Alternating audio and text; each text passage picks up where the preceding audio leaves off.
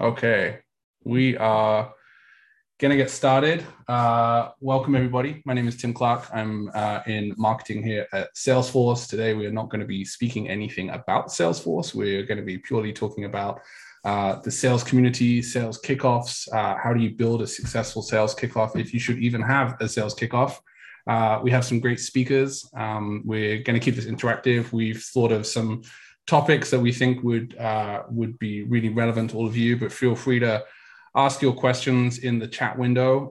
If you're just joining, feel free to go into the chat and put where you're zooming in from today. I know we've got a few people there. New Hampshire, Belfast, North Carolina, India, Denver.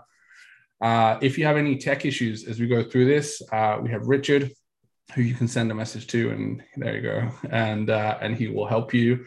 We are going to be recording this session, so as you signed up for it, you will be sent this on demand afterwards as well. And yeah, as I said, feel free to post any questions as we go through this. We're going to start out with some introductions. We're going to do it a little bit differently rather than saying just who you are. I'm going to ask our speakers, give me one SCO experience that you have had in your career. Maybe Chloe, you could get us kicked off. Yeah. Hi, everyone. It's so great to be here and see all of you. And thanks to Tim and Richard for having me. I'm Chloe. I run sales at a company called Pilot, and I have so many SCO memories or experiences.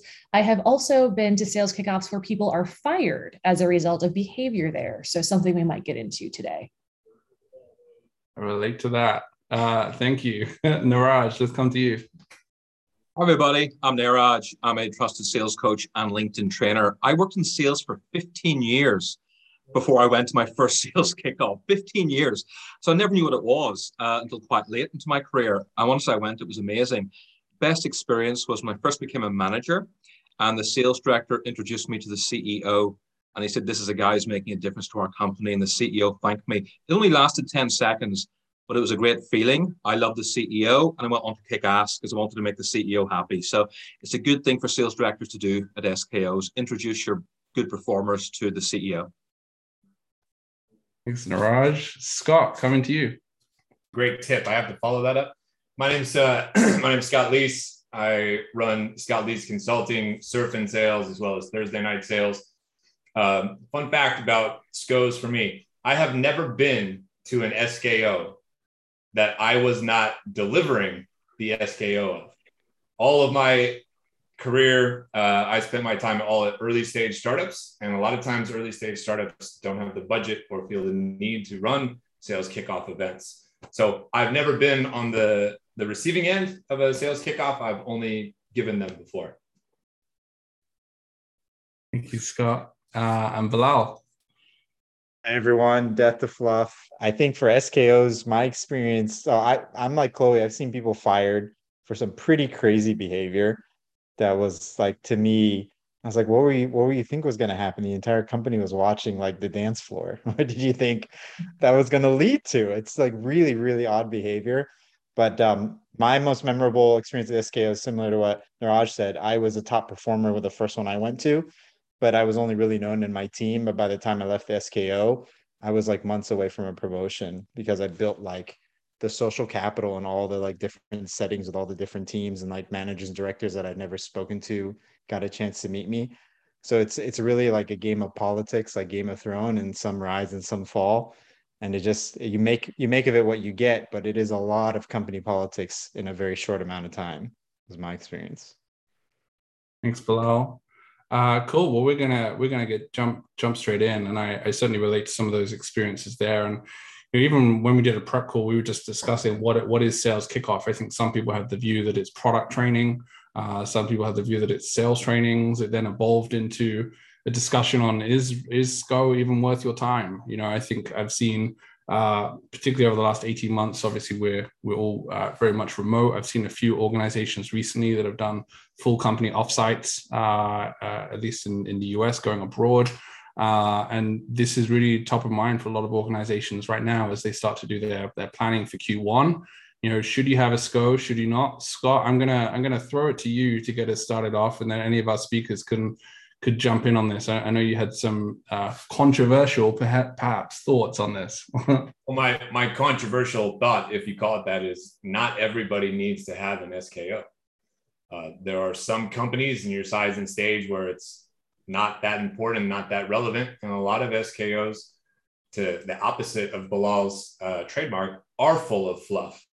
And it's just a big rah-rah fest or a big party for a few days. And people go home not really learning all that much and wondering, why was I just taken off the phones for a couple of days without my quota going down? So I think, especially given how hard we've all been working for the last couple of years and how isolated we've all been, how many people on your team on the sales floor actually give a shit about an SKO? How many of them would rather just have those days off to completely unplug and do something totally different, and not have to travel? And so I think that's kind of where I was coming from. I think a lot of people default straight away to, oh, it's January, we have to do an SKO. No, you don't. I was a VP of sales 6 times, never did an SKO, not once. We did just fine. So I don't know how controversial that is. I'm sure somebody here maybe disagrees and thinks everybody should have one, but that was kind of where I was coming from when we were talking a little bit behind the scenes. Anyone on the speakers can jump in and share your thoughts. I think I'd like to say, go ahead, Chloe. Are you sure? Well, thanks, Niraj. I think what Scott's point is so relevant right now. Like, no one is working in the same way that they were 18, 20 months ago, right? And no one is going to ever work that way again. And I think about our sellers have to sell so differently now, and our buyers are buying so differently. And so the idea of like a traditional SKO or what we used to do in the past, like how relevant is that really? And Scott's getting to a point of what is the purpose and who is it intended for? I think right now, you know, our teams, and if you think about like our customers and our buyers, everyone is just so tired and trying to figure out how to operate efficiently and effectively and with satisfaction in this, you know, kind of new way of working. And I really do think that you have to examine the purpose and the intent and the outcome you're trying to drive to understand if it is really worth it. And it also means just decentering your perspective as a leader potentially, and really, to Scott's point, like thinking about what is it that your team wants and needs right now, and how is that going to benefit the business and the customer?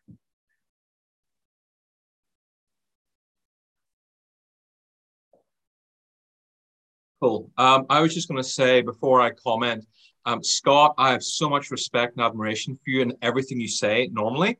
But I just wanted to say that's really important I do, because I love you to bits. You're a great person. But I think SKOs are really important because everyone I've been to, and bear in mind, I'm only speaking from my experience. And I've spent 25 years working in London, corporate London. And this year, 2021 is my first year doing SKOs in Europe, America, and Canada. I've never had international clients with my own business before. So I'm speaking from a slightly different perspective this year. I find SKOs are really important because it helps bring a lot of the team together. Bearing in mind, many people in the last 18 months haven't met their colleagues face-to-face. They haven't met people internally face-to-face. So I think SKOs are important for bonding, for culture, and of course, for understanding more about product, new revenue streams, training, and all. There's so many things involved in an SKO. It's not just one thing. And yes, the idea of we don't have to have it, let's lower our targets, or if we're going to have one, or let's not have one, I think it's important because when you're in line with where the company is going, and you bond stronger with your team and you respect your bosses more, I believe most salespeople can go further in their careers. And that's why I'm actually a big fan of the SKO. Sorry, thank you.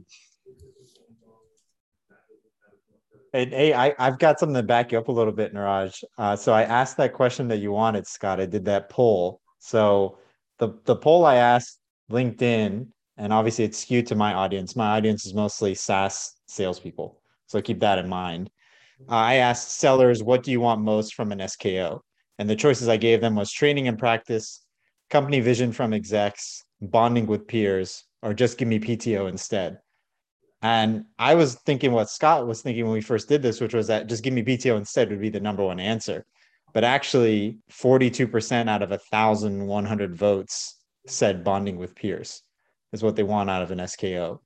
And then that training and practice and company vision, which is kind of like traditional SKO stuff, that accounted for another 35%. And then PTO was only 23%. So the majority of people do want bonding with peers. Now, I'd say that's probably a knock-on effect from the pandemic. So you have to like take that into account. People do want to talk and meet each other. And there's a whole bunch of people in the world that have been working with people for the last year plus and never met them face to face. So if there is a chance to finally meet them, they would want to take that. So I think that's part of it. But going back to what my experience with the SKO was, I think in terms of training, it was a complete waste of time because none of it stuck. In terms of actual peer bonding, it was very legit. And in terms of then the politicking and what you made out of it, I saw huge career benefits from the short 3 days I spent at an SKO. So I think you can make of it what you want. There were other people, like I said, that completely wasted their time at the SKO. And I don't even know why they were there other than to like drink booze, literally. Like that. But the data just showed you that's why they're going. Those people responded with, I just want to go bond and I want to hang out. I wonder if one of those options in the poll was, so I can go fucking politic my way to the top and play Game of Thrones with everybody that I work with. I wonder how many people would have responded in that particular way. Fair enough.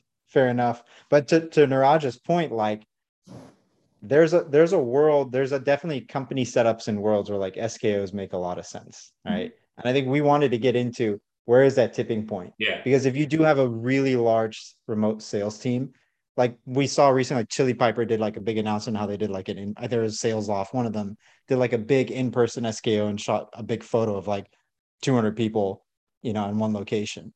And they probably haven't had a chance to do that in a year plus, maybe 2 years now.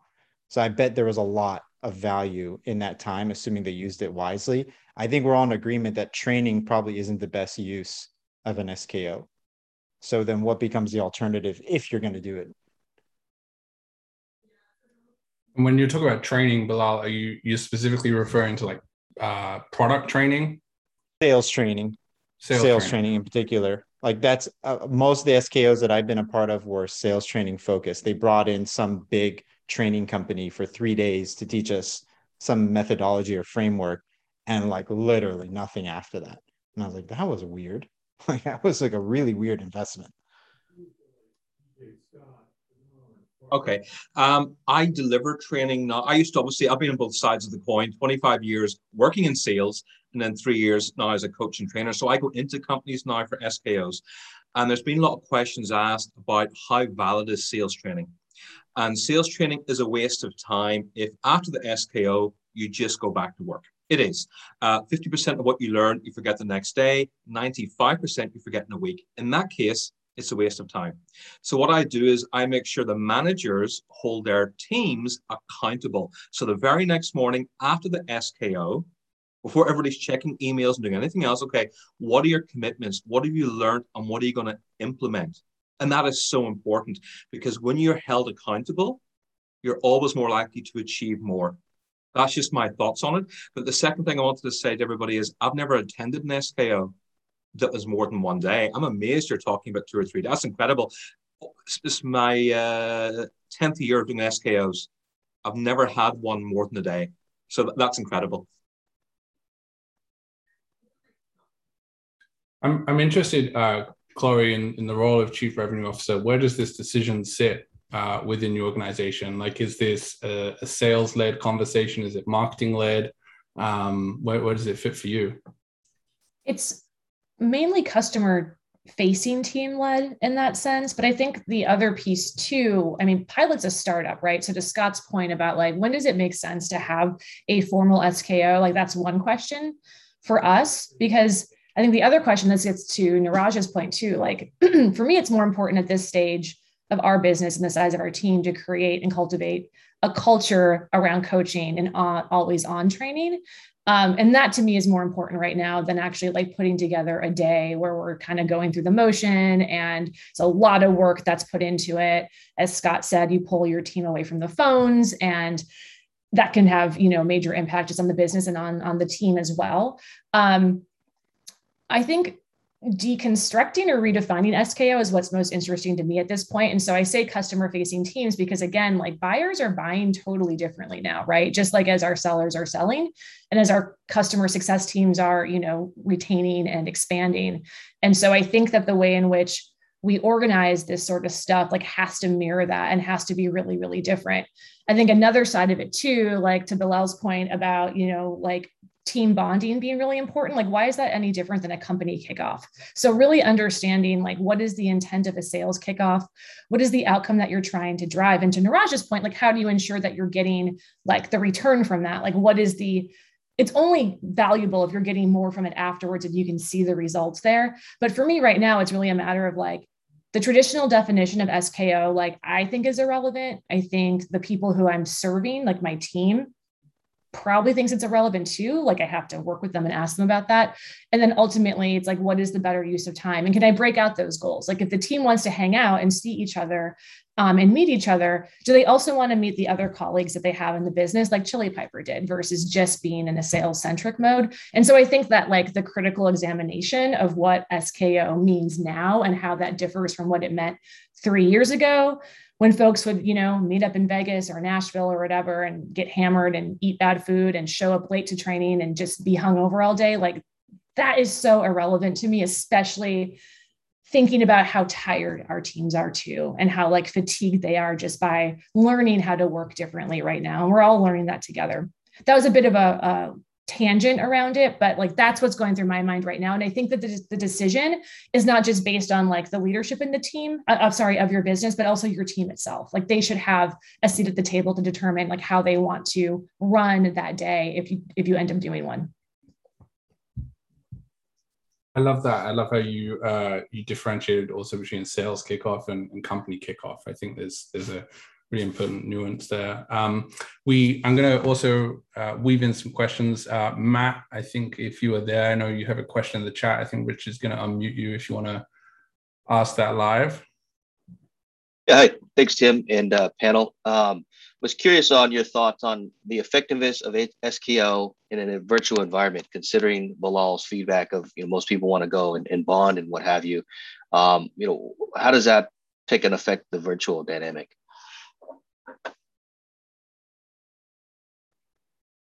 Go for it, Bilal. For me personally, I'm going to take it from the standpoint of like a seller, because that's more what I'm aligned to. I think Chloe could speak more as a sales leader, but like as a seller, if I'm going to sit through a virtual SKO, I don't want it to be like a 3-day long Zoom meeting, because that's a disaster waiting to happen. What the virtual SKO allows you to do is just break it into little chunks. So there's no rules on SKOs, right? You can do whatever you want. You're only bounded by your imagination. So the idea that the SKO has to be during this day at these hours isn't necessarily the right thing. It could be like, we could have a month-long SKO that's just spread out through over the weeks and just has little calls, but they're like really actionable and they build upon each other. Like ending with something really powerful, like meeting the last 3 customers that signed up and just having like a fireside chat with them about how much it sucked before they bought our product and how great it is now that they did. Like, that's the sort of thing I tune in, and it's not too demanding on my attention or like resources to just spread out an hour or 2 every week for a few weeks in a row. You can't do that in an in-person SKO. It's just got to be like all action the whole day, get it done, you know, and then everybody's got to fly back home. So like, use the medium to the advantage that you don't have to cram it all in. And in fact, you could do things in a virtual SKO that you can't do face-to-face. Like you can do like online gaming and things like that other people might want to participate in, or you know, you could do things that are a little bit outside the norm that, have, again, an in-person SKO wouldn't let you do. So why not, right? Again, there's no rules. I feel like it's really, really tough, Matt. I'm a little bit bored and tired of people saying getting together on Zoom and having the opportunity to hang out is like the way that we're going to bond. Like, what's the bonding opportunity for people at a virtual SKO? They're going to get in the chat and message each other all over the place and giggle on the side, which will happen for sure, right? And okay, they're bonding. They've been doing that already for the last 2 years. How is that? different or unique or interesting. And if there is somebody talking, if Niraj is there delivering good content, firing everybody up, if Richard is there teaching people, you know, a methodology of some sort, how many people are just there to chat with their friends and kind of have a laugh on the side? So it just becomes really, really complicated. And I think Bilal made really interesting points about redesigning the structure of an SKO to more be these little tiny modules where you can impart some knowledge and wisdom and energy and enthusiasm and tips and tactics and games and fun in a less, you know, formalized 72-hour kind of fashion. Because I'll go back to my original point. You fly me out to an SKO, you take me away from my cadences and my duties for 72 hours. And 99.9% of the companies do not adjust your quota to account for that. So now my job is actually harder. So I'm resentful of losing that time. So I'm a bit, you know, down on like the virtual SKO thing in terms of like the bonding opportunity. If you want to pitch it as the value of this SKO is we need to bring everybody together, then you got to find a way, in my opinion, to do that in person right now, because that's what everybody's starved for, right? And politics and feelings on the pandemic and everything aside, like everybody's starved for that kind of intimacy and that kind of experience. So the value of that to me is way stronger than virtual from the bonding side of things. Interesting. Some fantastic points there. Matt, I wanted to add as well, I did my first ever virtual SKO this year. It was a client of mine in Spain. Spain's not the safest place to travel to because of COVID. And I said, look, I do not want to do an 8-hour SKO on Zoom. It is horrible. I do not enjoy spending all day on Zoom. It's just not for me a natural way to work. It's not even a natural way to train. So we actually split it up into 2 half days, which works so much better. I also brought on board a surprise speaker to fire people up. The thing is, you can with an all-day event live, you've got to really structure things. With a virtual one, you don't have to be as strict and rigid. You can have a few little surprises. We had a few little competitions and giveaways. In terms of the bonding, we had breakout rooms where we could talk to other people, and we had virtual lunches with other people in the breakout rooms. That was only bonding we did. And that was good enough for most people, because they got a chance to meet others in the company virtually. But I just wanted to explain to you how we did a virtual SKO and how we made it quite fun as well. Perfect. Thanks, everybody. Gregory, I see a question from you if you want to come off mute and ask that. Yeah, sure. Thank you. So I'm curious on a couple of things around the SKO or no, because we're probably going into that conversation pretty soon. The first one, I guess, is do you get together as a Chloe mentioned the company kickoff. Like, are you getting together as a company kickoff? So SKO becomes a doubling up, so to speak, of kickoff events, but it's sales specific. And the other thing is, if you're advocating against, have you met your teams in person already so that you've already had some bonding time versus you've built a team completely virtually? And an SKO might be the only time or the first time you get to meet them. Would that change your decision, or how would that influence your thinking? I think those are really good questions. And for me, again, it gets back to like, what is the point? Like, what is the purpose and the outcome that you're trying to drive? When I worked for larger companies, we would do a company kickoff, and then often SKO would sort of be like the second or last day of it, right? So they would be married together. Like, I'm thinking right now, working for a company that is 250-ish people, and we're growing like crazy. Like, it actually, to me, feels like it's more meaningful to bring the entire company together in some way and get everyone to work more cohesively and to be aware of what the company strategy is. And sales should be inherent to that, right? Like, and I think that product should be inherent to that. So for me, it's a little bit even less so about kind of siloing our different functions of different teams and actually really bringing everyone together to figure out what we're doing. And that's sort of like rah, like we're, you know, all working toward the same goal, that same mission, that same purpose for the year. Also in a startup world, things change so much. So it's a little bit different than if you're working for a really established company where your company goal for the year is probably fairly static. Like in a startup environment, things change so fast. The next week you might be looking at a new vertical or hiring a whole new segment or something. And so having a kickoff where it's aligned to the purpose for that year can be a little bit contradictory to like how a startup actually operates. So that's another piece to it. So those are, and then I think to your point, Gregory as well, like if your company or your team has been virtual forever, then, and if that's what you're going to continue to do, it opens up a whole different sort of like layer of complexity. That's about your entire company culture. Right. And so I think getting back to how are you working with your team? And I firmly believe that leadership does not define culture. And leadership here is to like help curate and cultivate culture that the teams are creating. That just is like a totally different conversation, I think, to be had. Awesome. Thank you, Chloe. Anyone else on the speaker list? Anyone want to jump in? If not, I'm going to move on to the next question. I'll jump in, Tim.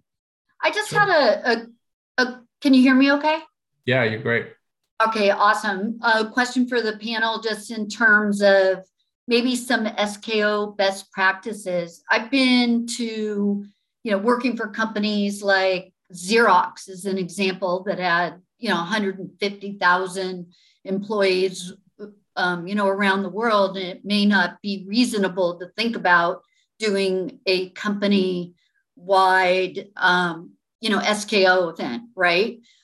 So, in that case, we did events that were more department specific and then invited the executive team in to do some presentations, et cetera. So do you have like some best practices about when, is it better to do a company event with small breakouts by, by department, or to do department specific SKOs?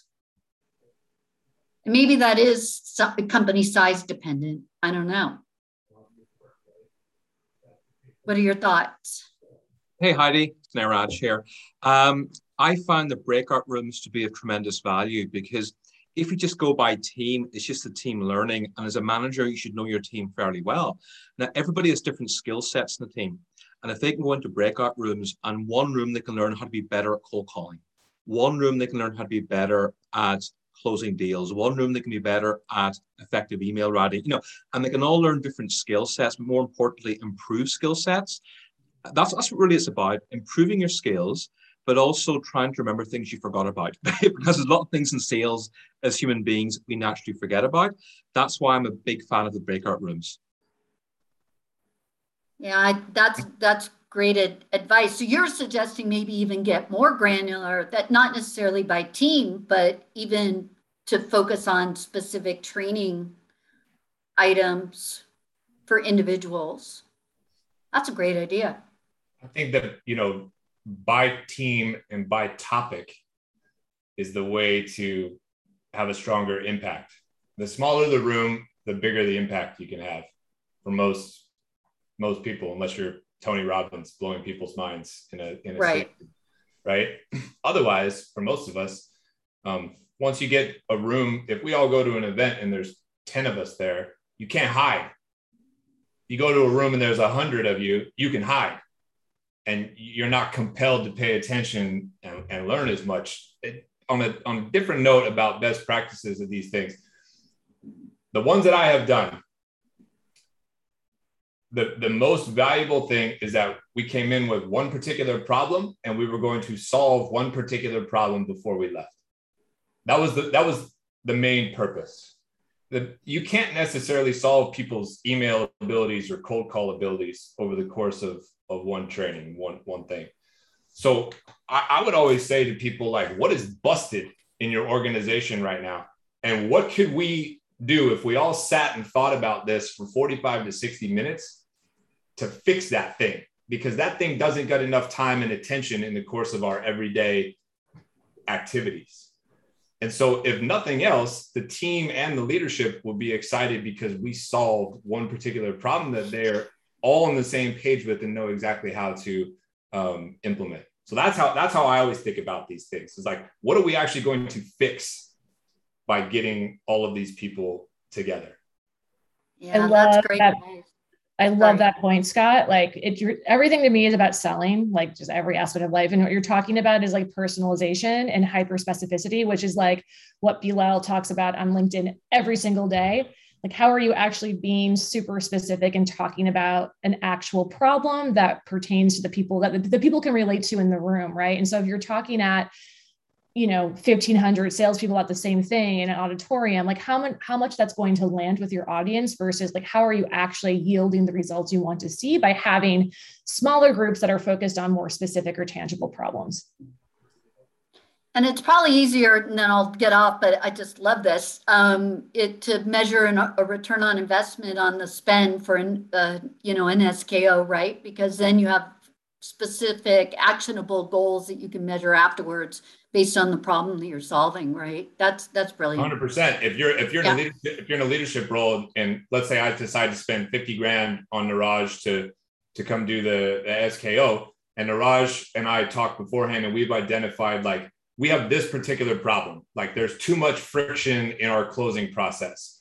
And so he comes and talks to us as a group and we solve that and we eliminate 3-4 steps and we can quantify the speed differential in our sales cycle now and say, okay, that $50,000 spend is going to result in 5 more deals this year. Each of our deals is worth $20,000. That's a net $50,000 positive problem that we just solved. I would pay Niraj to come in every day to solve a net $50,000 positive problem.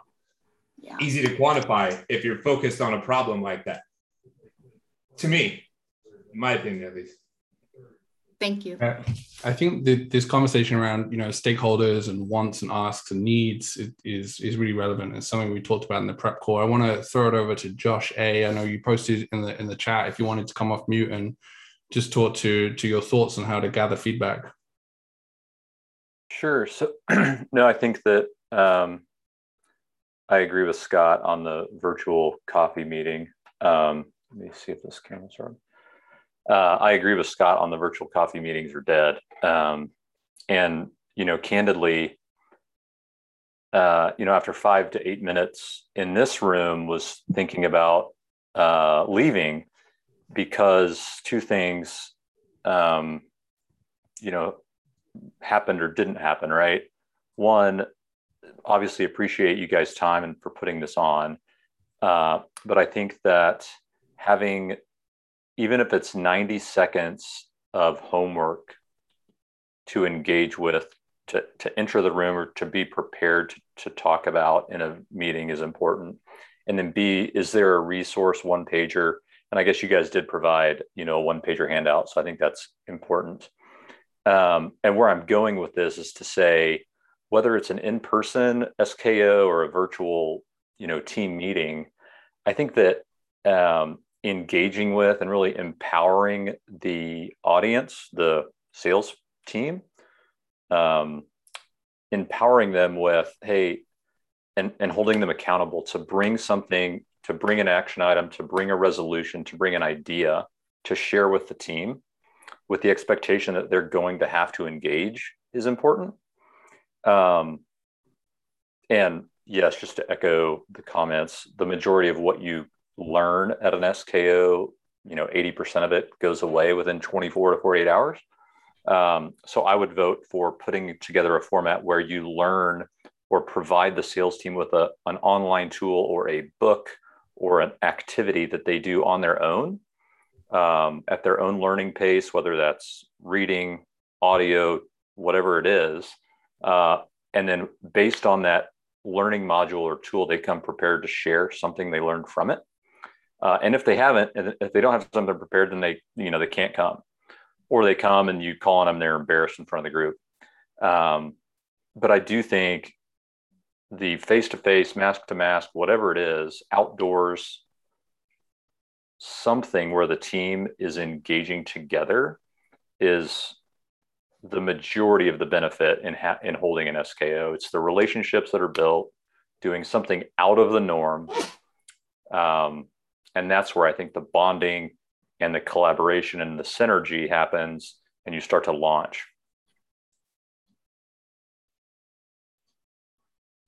I love that. Thanks, Josh. Any feedback from any of the speakers or thoughts?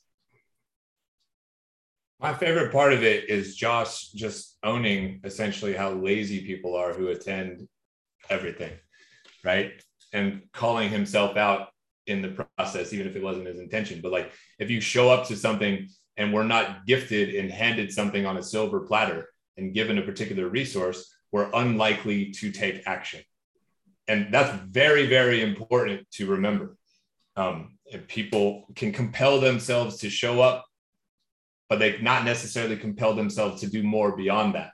So what can we do to kind of force them without forcing them, force them to take action, to interact, to have some sort of deliverable, to have some sort of consequence for not doing what they were supposed to be doing, to force the learning experience. I think that that's very, very important. I appreciate the share. No, as a seller, I kind of groan when I hear that, be candid, because I mean, every seller is at a different level. And if you're going to make your top sellers do the same exercise as your entry-level sellers, you're just making them annoyed and wasting their time. But I don't think he said that, and neither did I, because if you rewind the tape 5 minutes, when we were talking to Heidi, we were talking about department-specific, topic-specific, role-centric, right? So I'm with you. I would never give 1,000 salespeople all the same task. But I do still hold my best people accountable no matter what. And I think that that's some of what Josh was talking about. Does that get complicated quick though? When you try to think role specific, company specific, team specific, like good luck trying to pull that off. I mean, I'm just being real. Like I've never seen that done. So if you do it, please make it a Harvard Business Review case study, because I'd be willing to like read that and really understand that. I mean, like at the end of the day, you only get a person's attention for so much time, and you can't put too much homework on the employee to do some things. I mean, I get it, like give and get and like come prepared and so on. Totally understand the mentality, but like, how are you going to make that manifest? I mean, some of the things that are like just most mission critical for one seller to get out of an SKO are completely unnecessary for another, right? And like, how are you going to be able to tailor that between the two groups when most managers use one-on-ones for pipeline review and really have no idea what's going on with their employee or like what's the diagnosis of why they're not hitting quota. So like, these are like complicated issues that like, it sounds good, but I just don't see how you can do it. I think with all due respect, you've worked for horrible bosses before. Maybe I have. Yeah, maybe I because this is not. But if this is not as much rocket, no, it's not as much rocket science as you think. It's not as much rocket science as you think. It's actually not that hard to deliver different material to different types of people, and to know your team good enough to know what they need, to have dialogue with them frequently enough to be on the pulse of these things. So to me, you sound like a typical jaded seller who has worked for bad bosses before and who's just like, yeah, good luck with this and good luck with that. That'll never happen. I'm good at my job. Leave me the fuck alone. That's what it sounds like to me. Yeah, that's what it sounds like to me. I'm just telling you that is not the case everywhere. And part of the purpose, to me at least, of this conversation is to spread the information and the knowledge out there that it doesn't have to be that way. Because there are people like Chloe, who is the CRO right now, who's being very thoughtful and has different ideas about when she's going to do it, how she's going to do it, how it's going to be structured. And there's people like Niraj delivering these things, who understands the best practices and how to make a positive impact. And there's people like Heidi who are thinking about how to do one in an ROI positive kind of way. And so I think the purpose is, we're just saying this old way is busted. How can we carve a new way? And I think that that's what we're trying to do. Well, so, okay. Yeah. A couple of things there. One is I am jaded because I have had bad sales leaders, and I think anybody in sales long enough has, and I view Chloe as the exception, not the norm. Like I view all of you. I love this conversation. This is great. All right. So I think most people do have bad sales leaders, and we might be talking to people that have self-selected to show that they have more initiative just by taking the time today to like listen to this. But I do speak in generality because, again, I'll take it from the view of like the common seller, most of the stuff isn't good. Now, if I go back to like what I really needed to learn as a seller and the things that I wasn't trained on, that would have been a great time to have those things in SKO. Let me give you an example. Copywriting, right? I look back and I've written thousands, maybe more, maybe I've hit 10,000 plus emails in my 10 years in sales. And I've never once in my life taken a copywriting course. I'm just relying on literally my grammar from high school, which is like not good, right? and that's it. I haven't really pushed myself to learn how to write. And part of my job, part of the core function of my job is writing.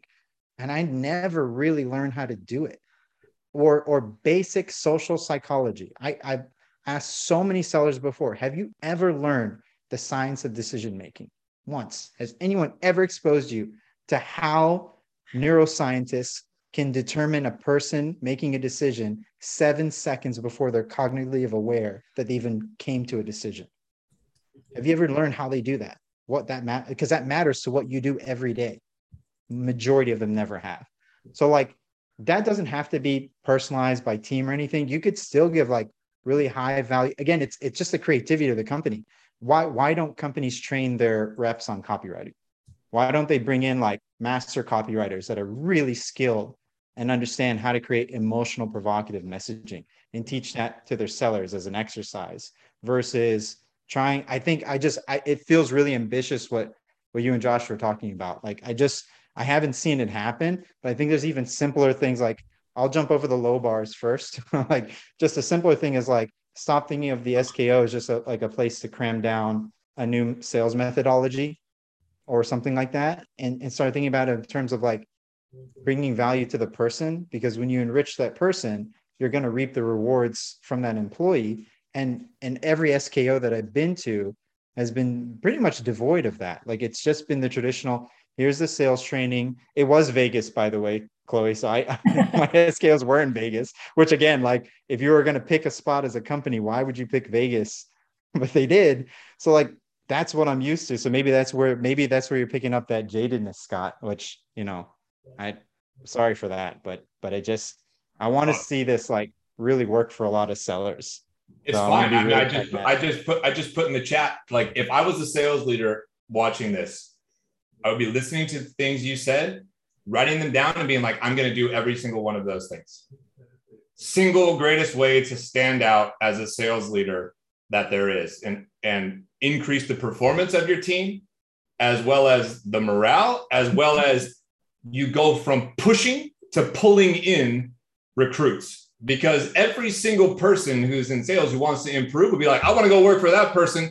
I want to go work for that leader where Bilal is because he's getting trained on all this stuff. It's very easy, and Chloe knows this, I bet. It's very easy to distinguish yourself when you're in a sales leadership role from all the bad sales leaders that are out there. And you just provided a whole formula for people to follow. I mean, Bilal just said two things, like two opposing things in this whole conversation, which is so important. Like Bilal's talking about SKO being a way to like mitigate attrition, right? If you're doing what he's telling us to do right now, where you're making this like, again, specific, valuable, these are things that the sellers can see how they're going to actually up their game. You're investing in their career. Like that's exactly, I think, a really important outcome that you want to drive through an SKO. And that to me is what keeps SKO relevant. I still have a hard time differentiating like why do an SKO versus ongoing training and team building events, but that's a different story. On the other side, Bilal just said, going to Vegas, SKO has ended up being actually like an attrition risk event, right? And so like flipping that just through this conversation, I think is really interesting. Like you're putting people in Vegas, putting them in front of booze and like no sleep, and you're just asking for trouble and you're asking folks to like be adults, right? Which is just like, whatever that means, that's unfair. And then you're giving them like a really long day of bullshit content that's not relevant, where people are, where executives are talking at them once again, and everyone's like rolling their eyes or trying to stay awake. And that's totally, not only are you having people, you're just asking for people to get fired, which like has been my experience, but you're also asking people to like not be invested. So doing what Bilal just said on the other side is actually a way to mitigate attrition, which I think is just such an interesting like coin flip. So I have a number of quick fire questions from different people. We're going to see how many we can get through. Rajan, thanks for being patient. If you want to come off mute and ask your question. Hi, Richard. First of all, glad to see all these amazing sales leaders sharing their insights. My question is, if the company is remote forever, then how can we create the in-person meeting experience while hosting a virtual SQ?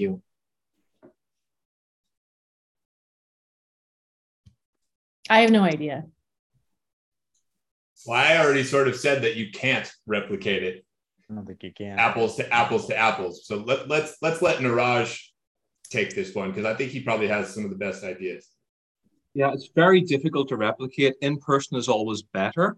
Earlier, I mentioned that instead of having a full day, break it up into 2 half days, have a surprise motivational speaker come to fire people up, and make sure you're having one-to-one sessions and a few breakout sessions over lunchtime. Give people a chance to spend time with people who are not on their team so they can meet their peers and other people in their company. That was kind of the best we could do. With one of the companies locally, we did 2 kickoffs. One was a company-wide, one was a sales kickoff. I persuaded the CEO to send takeaway food to every single person. And we all ate takeaway food virtually over lunch. And that was kind of a surprise. Some people had pizza, some had burgers. Again, it was a lovely bonding moment. It was a lovely surprise. When you do virtual events, create nice surprises for people. If you're holding a big event at a venue, it's much more difficult to do that, especially with big numbers. So a lot of it will depend on the size of the company, but also the number of people helping you organize the company. Because it needs to be a sales director, probably a sales manager, quite often quite a few HR people helping you. You know, you need to get a good team of people helping you prepare for an SKO as well. Make sure you're not doing it by yourself. Those are just like best practices I had, because this is my first year doing SKOs virtually. I've always gone to them in person. Thanks, Neeraj. Thank you. Next, I want to come to Shafi. Thanks for being patient. Thank you, Tim. Thank you, Scott. Thank you, all the panelists. Appreciate the time here. I really enjoy. I'm really enjoying this. I'm starting new, and Scott knows. I met him last week over Zoom on Thursday Night Sales. New into sales. I'm starting on Monday. So as I'm going through this webinar, sort of. As a new salesman, I want to get as much education as possible before I get busy 9 to 5. And there's a lot of insights, a lot of experience coming in, and sometimes it's top of my head, and sometimes very logical things, especially coming from Scott. So once I start, how do I gain respect and trust from my team and my managers so that the stuff that I'm learning out here can be used and put into place effectively so that in that team's kickoff events. Basically, how do I, gain respect and trust and not step on other people's foot? I would punt this one to Bilal, who is the king of politicking during SKOs. So a great sign to show intelligence is to ask really good questions, Shafi. So when you're at the SKO and you're there and you're new, be quiet, learn, observe people, understand power dynamics, who's in charge and the room and everything. But just be timely in asking a very relevant, good question. It shows a sign of intelligence that you're listening, you're actively listening, and you're thinking about the problem when you can ask an astute, clever, well-formed question. And you don't have to ask that many. See, people who are wise, they only speak when they need to. And so it only takes one really good question for people to catch the attention of you, and then they realize this is somebody who's clearly thinking, they're trying to do this the right way, they're engaged in the right way. And it's the greatest honor you can get as a speaker when somebody asks you a really thoughtful question. All right, so just think that in mind and keep your words to a minimum.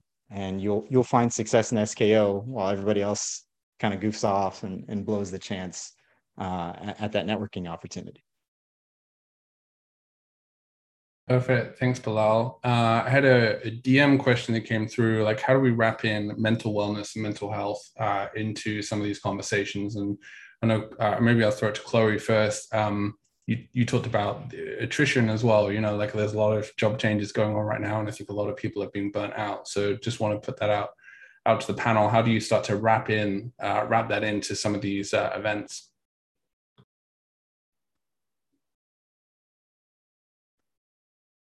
I'm happy to start. Again, I think it's a matter of like how SKO used to look a year and a half ago, 2 years ago. Like, does it still need to look the same way, especially in the way in which we're working right now? I think it goes back to engagement and the community building, which is sort of a theme that we're talking about here, but really making sure that you're serving the people who are involved. And do they have their own, like, are they able to inform what it is that you're doing during your kickoff in whatever like way, shape, form that it ends up being.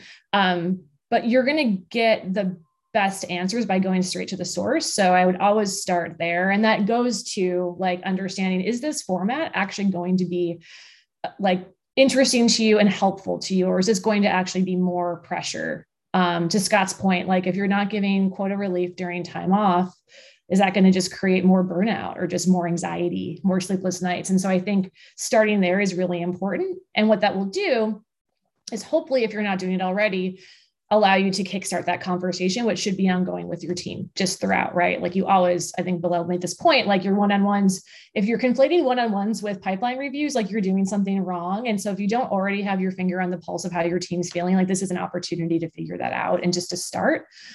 Starting is better than not. I also think what's interesting about like, and I'm kind of taking this to another approach too. Like when I think about virtual environments for SKO, it actually does have benefits that in-person doesn't have. So when I think about accessibility and when I think about, you know, people who are introverts, which we have introverts on sales, I know it's super weird. Like there is this sort of interesting relief or environment that's really positive for other folks where an in-person, like giant in your face, I have to travel, I'm really tired, I don't feel well, environment like actually makes people feel really bad. And so there's ways in which I think a virtual environment can also be aligned to how you're thinking about mental health and how you're just trying to have those conversations and create an environment on your team where we can be open and transparent about that.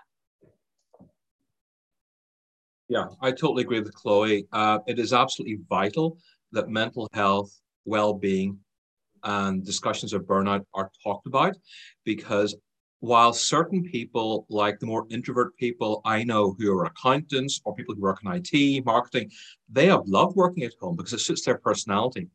But a lot of people in sales are more extrovert. Yes, you've got loads of introverts in sales as well, of course, but a lot of them are extroverts, and sales teams often work better together. And so many people I know joined companies in February 2020 and they haven't met their team. And many joined maybe in the summer or even this year and haven't met their teams. And it's very difficult being isolated for a lot of people, especially if you're living by yourself. I'm a grown man. I lived by myself for 4 months in England. I hated it. And I moved back to Ireland to be with my parents, and it was great. But for a lot of people, they didn't have that luxury. And you've got to provide a support system. It has to start from the top and work its way down. And it's very important to tell people, especially men, it's okay to talk about mental health, because a lot of men are terrified of talking about it. A lot of them are terrified of it. Well, my boss think I'm weak if I talk about it, which, by the way, mental health is not a sign of weakness. Vulnerability is a great strength. But these are important discussions to have, and they need to have. In February this year, I asked the company I was working for to hire a yoga teacher. And the sales director says, we have no budget. So I hired my sister and she delivered a half hour during the day, and they loved it. So it does make a difference, and it can be delivered remotely if it has to be. Perfect. Well, we are nearly up on time. I would just recommend two organizations there. One I'm involved with, Uncrushed. Another great organization is the Sales Health Alliance with Jeff Risley. So if you are interested in that, feel free to send either Jeff Risley or myself a message. Richard, I want to come to you just as we start to wrap up here. I know we've got two things. One, we've got a giveaway, and then also the next Surf and Sales bonfire discussion. So, oh, amazing. You're off mute. That's fantastic. I did it. I did it, Scott. I did it without your help. Oh, I'm so proud of you. Just real quick, we are giving away $500, so the winner had to show up today. So you are on here, so don't go anywhere. That's the first thing. And you can ping me privately or on the chat directly with your Venmo. Before I do that, I want to let you know about our next Surf and Sales event, which is next week. We're doing a session on with Tony Hughes. If you don't know Tony, amazing author, really smart sales leader, how to de-risk your pipeline. So it's a really powerful one, both from the individual contributor level as well as that management executive level. So feel free to come join us for that. And now for the drum roll. And the winner of $500 today, Shara Davis, you have just won $500. So I do think we have to ask you to come off mute, and, you know, we want to hear your joy. So. Oh, you missed it because I was so excited. Thank you guys so much. I'm super excited to have learned. I mean, it's a bonus to get the 500 because the learning was what I came here for. So thank you guys. You're very welcome. Find me on LinkedIn or send me your Venmo or PayPal, and I'll get it to you today. So, all right. Great. Okay, cool. Tim, I'm giving it back to you then. Thank you so much. Thanks everyone for attending. Thanks to our speakers, Chloe, Scott, Niraj, Bilal. Highly encourage that you follow them on LinkedIn. And as I said at the start, we will be sending out the recording to everyone that registered for this. So thanks for spending an hour of your time learning about this. And I hope it's been valuable. And I hope everyone has a great rest of the day. Thank you.